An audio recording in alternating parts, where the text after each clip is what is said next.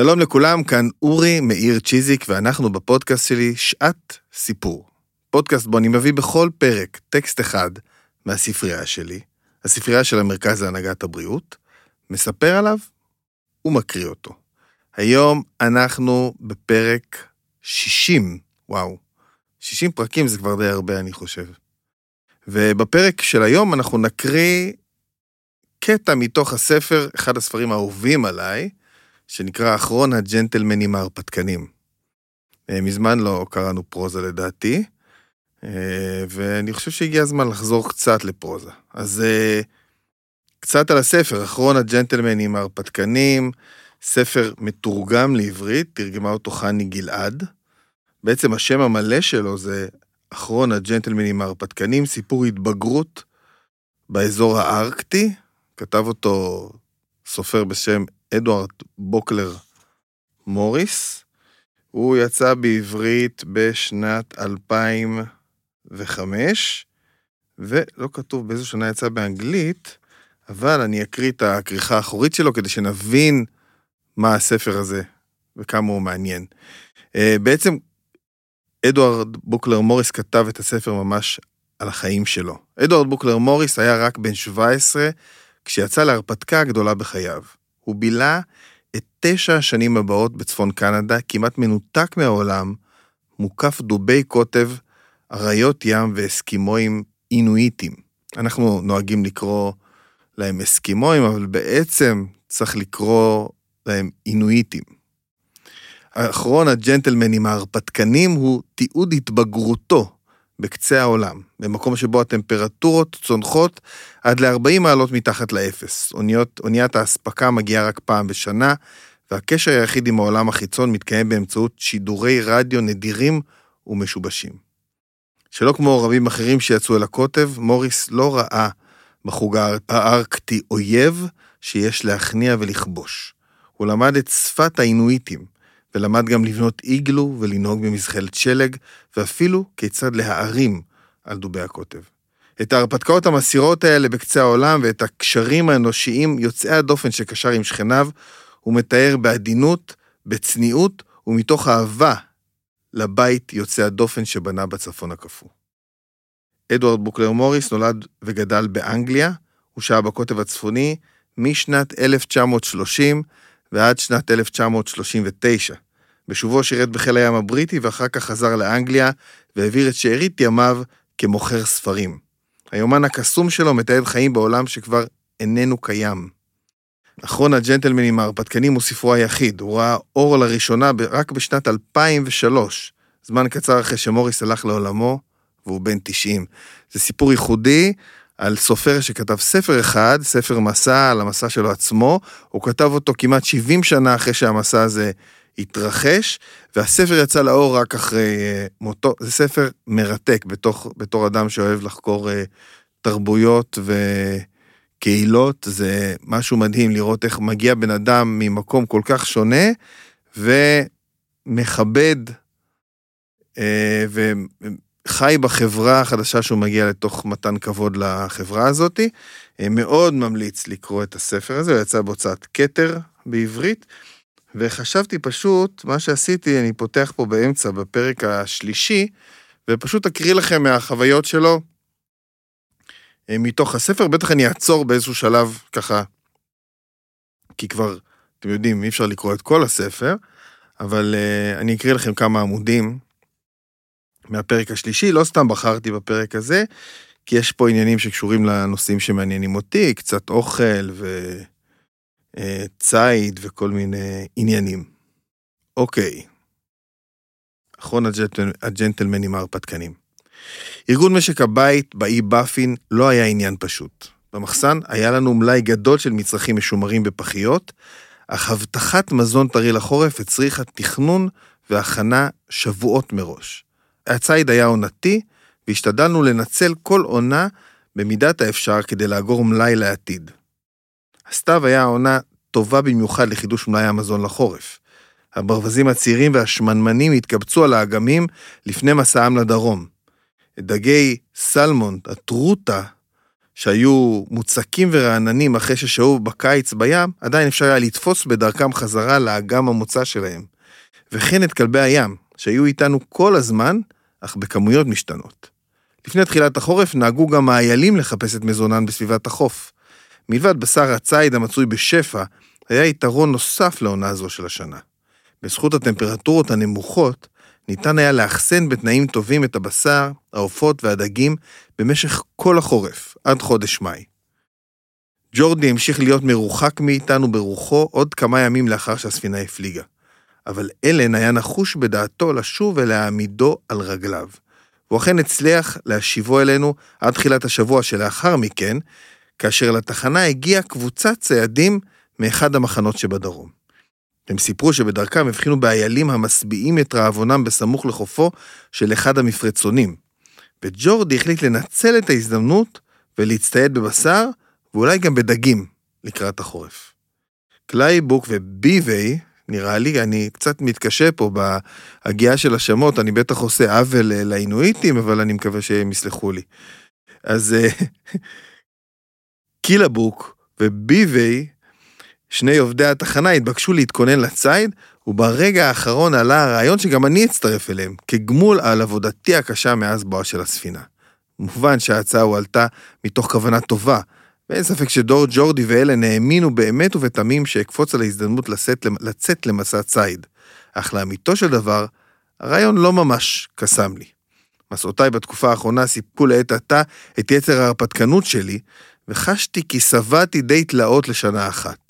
בעיקר לאחר השהייה הממושכת על רצפת המטבח הקר והפרוץ לרוחות בפורט ברוול.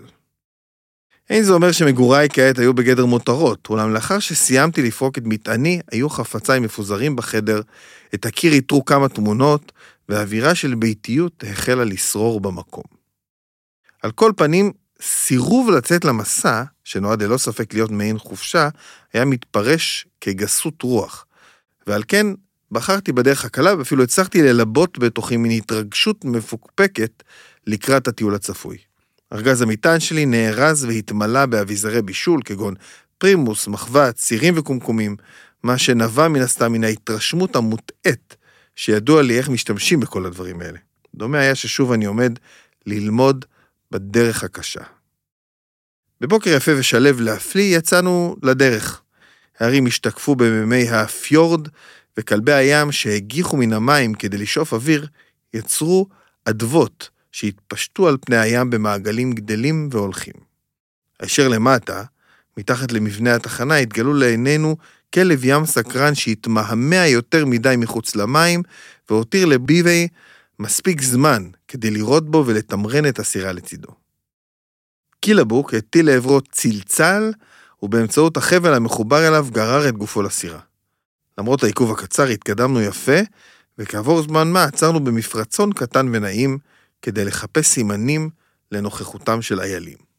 כיוון שלא התגלה לנו שום דבר מעניין, החלטנו שהגיע הזמן להרתיח מים.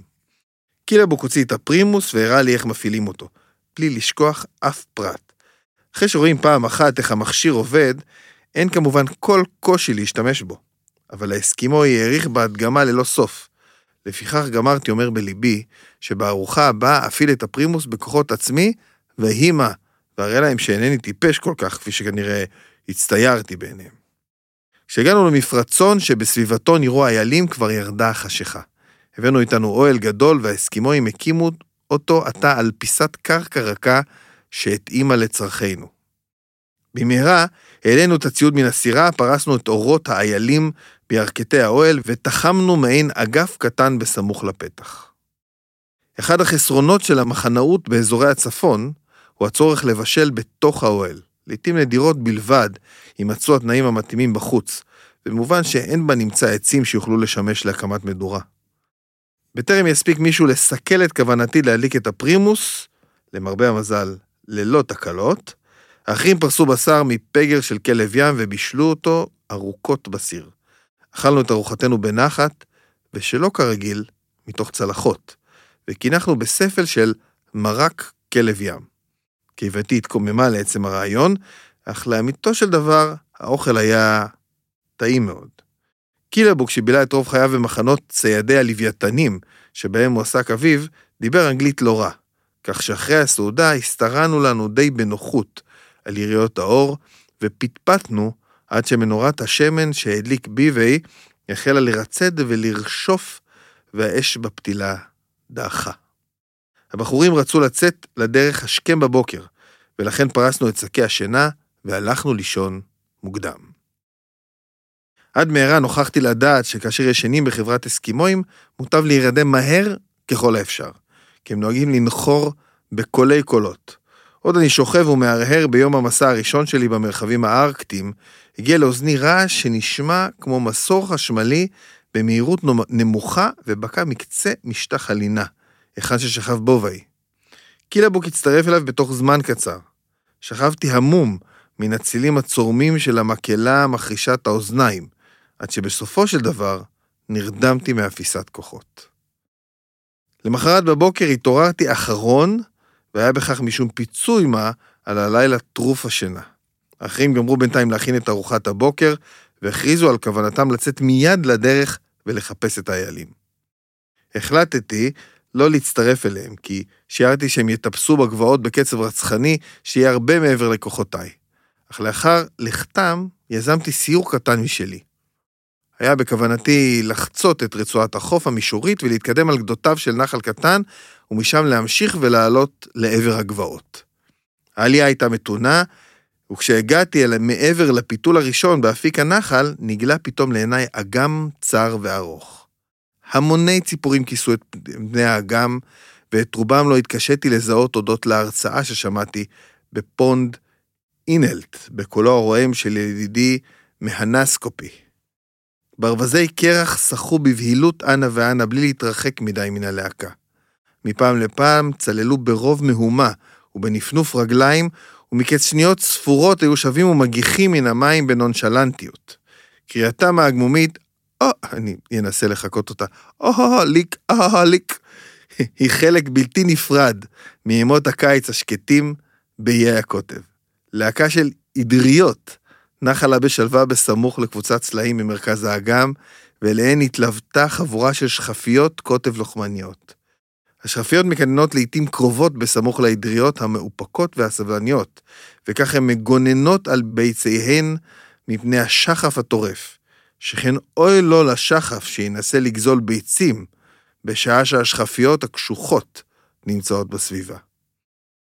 בימים עברו, כאשר שלל הציד של האסקימואים היה תלוי אך ורק במיומנות ובתושייה שגילו, הם נהגו לצוד את הברווזים בשיטה שקונתה בפיהם מהירות הסירה. בזמן נשירת הנוסעות בקיץ התקשו חלק מהעופות להתרומם מעל המים ולהתחיל לעוף. האסקימואים ניצלו עובדה זו לטובתם כדי לרדוף אחריהם בסירות האור הגדולות המכונות אומיאק, והקימו רעש שלא מן העולם הזה. הברווזים שלא התאוששו עדיין מהנשירה היו משותקים מפחד, ובמצבם זה לא נותר לצייד אלא למשות את קורבנו מתוך המים. חלפתי על פני האגם והמשכתי לטפס במדרון. משני צידי העמק התרוממו הגבעות בשיפוע תלול למדי, והרחק מולי התנוסס רכס של פסגות מחוסי שלג שחלשו על פני הנוף. מתחתיי נדחק הנהר לתוך ערוץ סלע צר ועמוק, ולבסוף התפרץ במפל שוצף על פני צוק נמוך ותלול. רסיסי הקצף הלבנים ניסו באוויר ומדי פעם ניצזו על פניי. השמש שהחלה לצנוח לאיטה מן המערב שלחה את קרניה הארוכות אל הפסגות המושלגות וריקחה את ראשי הגבעות בנוגה זהוב, כאילו כדי לקשור בין הצוקים השחורים והקשים שלמטה לבין הכחלחל הענוג ההולך ומתעמם של השמיים מעל. באגם שמאחוריי המשיכו העופות בקריאותיהם, ועדיין ניתן היה לשמוע אותן קלושות על רקע שעון המים השוצפים במורד המפל, וכל הקולות הללו רק העצימו את הדממה העמוקה שאפפה את הגיא. מצאתי סלע נוח והתיישבתי כדי לאכול את הביסקוויטים שלי ולצפות בנוף המרהיב. לכל מלוא העין לא היה סימן וזכר לנוכחותם של אנשים בעמק. ייתכן מאוד שהייתי האדם הראשון שטיפס אי פעם במדרון הזה, שכנו לא הביא לשום מקום, והאיילים נהגו לפקוד רק את הזרוע השנייה של המפרצון. שיעול פתאומי וקרוב, קטע לפתע את מחשבותיי שנדדו לכל עבר. לתדהמתי ראיתי שועל, שהצליח להתגנב אל מקום מושבי המבודד, ואתה ישב לו על סלע במרחק לא גדול ממני, וצפה בשלווה בכל תנועותיי. שועל השלג, שקל לזהותו בשל אוזניו, כלל לא נראה לבן בעונה הזו של השנה. פרוות סוף הקיץ שכיסתה את גופו, הייתה בחלקה חומה ובחלקה אפורה, ורק פה ושם בצבצו כתמים של לבן אחור. בעיני אולי משום שהבחין בעניין הפתאומי שגיליתי בו, הוא קם על רגליו והסתלק. ברוב טיפשותי החלטתי לדלוק אחריו בתקווה שיוביל אותי למאורתו. משהחל המרדף הפרוע, לא נותר לי להמשיך ולטפס עוד ועוד במעלה הגבעה, בתנאי קרקע שהלכו ונהיו קשים מרגע לרגע. דומה היה שהשועל אינו נבהל מכך שרודפים אחריו, ובמהרה התברר ששעננותו הייתה מוצדקת בהחלט. הוא חצה מתלול קטן, התיישב בצדו המרוחק, וזיקה אותי במבט מלא בוז, שפוגג מיד את ההחלטה שהלכה וגמלה בליבי, לוותר על המרדף ולשוב על עקבותיי. זינקתי על המתלול, ורק לאחר שהתקדמתי עליו כברת דרך, נוכחתי לפתע בגודל הסכנה. ההכרה הפתאומית בסכנה בלמה את התקדמותי, וכיוון שנמלאתי היסוס, מעדתי על הזיז ששימש מדרך לכף רגלי, והחלקתי על פני המצוק התלול, שהסתיים בפתאומיות מתחת לרגליי. למטה, מזה, לא נראתה כל קרקע מוצקה עד לסלעי הענק שהיו מוטלים על פני המישור, במרחק של ארבע מאות רגל מתחתיי. בעודי מחליק מטה לאיתי, נתפסה רגלי הימנית בשורש דק שהשתרבב מסדק קטן בפני הצוק, והדבר אפשר לי ללחוץ את רגלי השמאלית בחוזקה כנגד המצוק ולבלום את גלישתי. למעשה הייתי תלוי עתה, בין שמיים וארץ, בתנוחה מעוותת ולא נוחה להחריד, הישר מעל המקום שבלי ספק עתיד היה להיות אתר הקבורה המסולה והקודר ביותר שניתן להעלות על הדעת. רגע או שניים לא עסקתי אלא בניסיון לאמוד את המרחק ממקום הימצאי שעל הצוק ועד הסלע הקרוב ביותר שמתחתיי, ולהעריך באיזו עוצמה התרחש המפגש ביני ובין הסלע. לאחר ששכחה מעט הבעלה הראשונית, הצלחתי להוציא מגרונית צעקה צרודה, אך המאמץ כמעט עקר אותי לגמרי ממקומי, ודקות ארוכות עברו לפני שהעזתי לחזור שוב על הניסיון. לאחר פרק זמן, שהיה בעיניי כנצח, נשמע מענה לקריאתי ממקום כלשהו לימיני. עצמתי את עיניי והשתדלתי כמיטב יכולתי שלא לנוע, עד שקילבוק הופיע לבסוף בקצה המצוק. הוא פשט את האנורק שלו, הפריד אותו מן השכבה החיצונית האטומה לשלג, קשר את שתי השכבות זו לזו, ולבסוף ייצב את עמידתו ככל שניתן היה, ושלשל לעברי את החבל. אחזתי בחוזקה באנורק, ובזהירות רבה טיפסתי חזרה במעלה הסלע. ברגע שהתחלתי לנוע, ניתק השורש שתמך ברגלי הימנית, ועתה, מי שסיים את תפקידו, צנח למטה אל הקרקעית. קילבוק סיפר לי שהם חזרו זעתה מן הסיור בגבעות, וחיביבי ירד להרתיח מים, ידיעה ששמחה אותי מאוד במצבי המעורער. אחרי מנוחה קצרה וארוחה התאוששתי מספיק כדי להתלוות אל קילבוק לציד כלבי ים, בזמן, בזמן שנותר עד רדת הערב. ביווי, שהביא למסע את הקייק שלו בגרירה מאחורי הסירה, יצא לפנינו לנסות את מזלו. במקומות רבים בעולם ניתן למצוא כיום גרסאות שונות של הקייק האסקימוי. במקורו היה הקייק עשוי משלד של עצם לוויתן, שכוסה כולו באורות כלבי ים מיובשים ומגורדים שנתפרו זה לזה, ורק במקום מושבו של הצייד נותר פתח צר ללא כיסוי. הקייק המחודד בשני קצותיו הוא כלי שיט שניתן לתמרון יוצא מן הכלל, וסוד השליטה בו נעוץ בעיקר בשמירה על שיווי המשקל, כי עלול להתהפך מכל תנועה פתאומית. כדי להתגבר על בעיית שיווי המשקל, פיתחו האסקימואים את היכולת המיוחדת במינה להטיל את עצמם בגלגול אל תוך המים, ומיד לשוב ולהזדקף. תרגיל הנקרא אסקימורול, בסוגריים בעברית גלגול אסקימוי. לבושם העשוי מאורות כלב ים ומהירות תנועתם אפשרו להם לעשות זאת בלי להירטב יותר מדי. נפרדנו מביווי ויצאנו לדרכנו בסירה. במרחק מה מן החוף דומם קילה בוק את המנוע כדי לאפשר לי לראות לראשונה בכלב ים. לאחר מכן הטיל בו בתנועה מדויקת את הצלצל וגרר אותו לסירה. הדבר שיקם במידה רבה את כבודי העצמי לאחר הזעזוע הקשה שספג בתקרית של הבוקר. שני הצעדים הצליחו לצוד ארבעה כלבי ים נוספים, ועם השלל הנאה חזרנו למעל ממש עם רדת החשיכה. כך שהספקתי גם להכין תבשיל טעים משלל הצעד הראשון שלי. קילה בוק התעניין מאוד בכל פרטי ההרפתקה של הבוקר, כשהיינו שרועים עם אורות העלים, והאור במנורת השמן של ביבי ריצד על דופן האוהל, סיפר לי קילה בוק סיפור אסקימו יממי על שועל מעין זה. היו היה פעם אסקימוי שחי לא רחוק מכאן, אבל לפני זמן רב פתח קילה בוק את סיפורו. הוא היה איש רע, ואנשי המחנה שלו ניסו לדבר איתו ולהסביר לו כמה הוא רע, אבל הוא סירב להקשיב להם, הוא גנב מהחברים שלו, שיקר אפילו לבני משפחתו, ועשה הרבה צרות, אבל הם לא הצליחו להחזיר אותו למוטב. לבסוף הצעדים התרכזו מאוד, והלכו לדבר עם האנגקוק, האיש שטיפל באנשים, כפי שעוסק היום המיסיונר. אם לא תעשה משהו שיחזיר את האיש הזה למוטב, אמרו, נצטרך להזמין לכאן הנגקוק ממחנה אחר שיעזור לנו. הנגקוק שלהם לא שמח לשמוע את זה, כי חשש מפני מה שעלול לקרות אם יספרו עליו שכוחותיו פחותים משל הנגקוק אחר. ימים ארוכים הוא ישב בביתו וחשב איך יוכל לרפא את החוטא. לבסוף, צץ במוחו רעיון.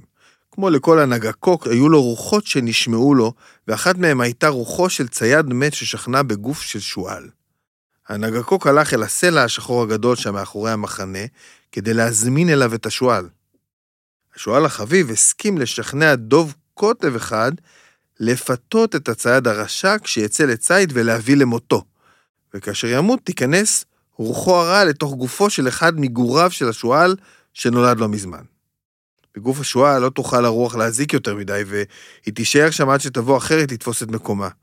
וכך כעבור ימים אחדים טבע האיש כאשר יצא בקייק שלו לרדוף אחרי דוב, ולא שב עוד להטריד את אנשי המחנה במעשיו הרעים. אבל באותו חורף הם סבלו יותר מן הרגיל מפשיטות של שועל חמסן ששוטט באזור והצליח איכשהו לחדור אפילו למקומות המסתור השמורים ביותר ולגנוב בשר. באותו זמן לא ידעתי הרבה על הנגקוקים, שהאסקימואים ייחסו להם כוחות מופלאים ונהגו בהם בכבוד גדול, וימים רבים חלפו עד שהבנתי את מה שניסה ידידי האסקימואי לומר לי, שרוח רעה הייתה הגורם לכך שיסכן את חיי, ולא רק טיפשותי. הלכנו לישון מוקדם, אבל החלטתי הנחושה לשקוע בשינה עמוקה בטרם תפצח המקהלה הלילית בשעונה המחריד הייתה ללא הועיל, כי למרות הפעילות המאומצת, האוויר הצח וההתרגשות, לא הצלחתי להירדם לפני שהעול כולו הזדעזע מהרעש הבלתי נמנע. שעות אחר כך, מתישהו באמצע הלילה, שבתי והתעוררתי כשהגשם החל לרדת. שני הגברים היו שקטים, אך הטיפות הכבדות תופפו בקצב אחיד על יריות האוהל. אולי משום שלא עשיתי זאת בבוקר, כשהמוות היה קרוב וממשי, התחלתי לה... כעת לזכור במחשבותיי את חיי. וזה אחר זה חלפו לנגד עיניי כל האירועים הנעימים, בילו משפחתי לחג מולד שהיינו ילדים, ימי הקיץ ארוכים בגבעות שליד הבית, הימים האחרונים שלפני חופשת בית הספר, תחושת הביטחון בטרקלין של סבתא בין הווילונות הכבדים והארוכים, האש המלחשת באח והאורלוגין על הקיר שתקתק והשמיע את דינדוניו מאז ימי סבא. הרהורים אלה, יחד עם הנקישות המרגיעות של הגשם ברקע, השרו עליי נמנום ושוב נרדמתי. כיוון שניסיונם לצוד איילים לא עלה יפה ביום הקודם, החליטו האסקימואים לשוב ולנסות את מזלם למחרת בבוקר. הם הבחינו בעקבות טריים והיו בטוחים שהעדר נמצא בקרבת מקום. הפעם הצטרפתי אליהם. לא התקבל על הדעת שהצייד יהיה קשה ומפרך יותר ממה שעבר עליי יום קודם לכן, ויתרה מזאת הייתי בטוח שהוא יהיה פחות מסוכן. הגשם הפסיק לרדת לפני עלות השחר ואת פנינו קידם יום נעים ורענן. ביבי יוביל, אני הלכתי אחריו וקילה בוק היה במאסף. אין ספק שהפעם לא היו מוכנים להסתכן בכך ששוב אפול מאיזה צוק. השמש עלתה בשעה שיצאנו לדרך בצעד בוטח ונמרץ, והתחלנו לטפס במדרון הארוך של ערוץ הנהר. בקצה המרוחק של המישור, הסמוך לחוף, התרוממה הקרקע בחדות, והנהר התפצל לשני ראשים. אחד מהם היה תלול בהרבה מן השני. הגברים בחרו במסלול הקל יותר, אולי משום שפקפקו ביכולתי להתגבר על העלייה התלולה. האסקימואים נהגו כמובן לצד לצד האיילים כמעט מדי קיץ מגיל צעיר ביותר. מלבד בשרם שאותו אפשר היה לייבש או לאגור לחודשי החורף, האיילים היו גם מקור למוצרים נוספים שחשיבותם רבה. כמעט כל מי שהתגורר באזורי הקוטב לבש בחורף בגדים מאור האיילים. צמוד לגוף מקובל היה ללבוש בגדי אור שפרוותם מופנית פנימה, ולמטרה זו התאימו חלקי האורות שפרוותם קצרה. לשכבת הלבוש העליונה שימשו חתיכות אור המכוסות פרווה ארוכה יותר, שהייתה מופנית כלפי חוץ. אור איילים שימש גם לתפירת מכנסיים קצרים שהגיעו עד לשולי המגפיים ונקשרו סביב המותניים.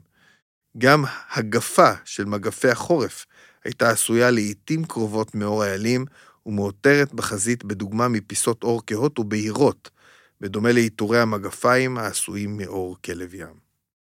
לתפירת הבגדים והמגפיים השתמשו בחוט שמקורו בגידי האייל, אשר בעזרתו הצליחו, הצליחו אנשים לייצר פרטי לבוש אטומים ומבודדים היטב מפני רוח ומפגעי מזג האוויר. התפירה הייתה מלאכה מסובכת למדי, במיוחד כאשר חתכו את האור לפיסות קטנות בגוונים שונים ויצרו מהן אין ספור דוגמאות.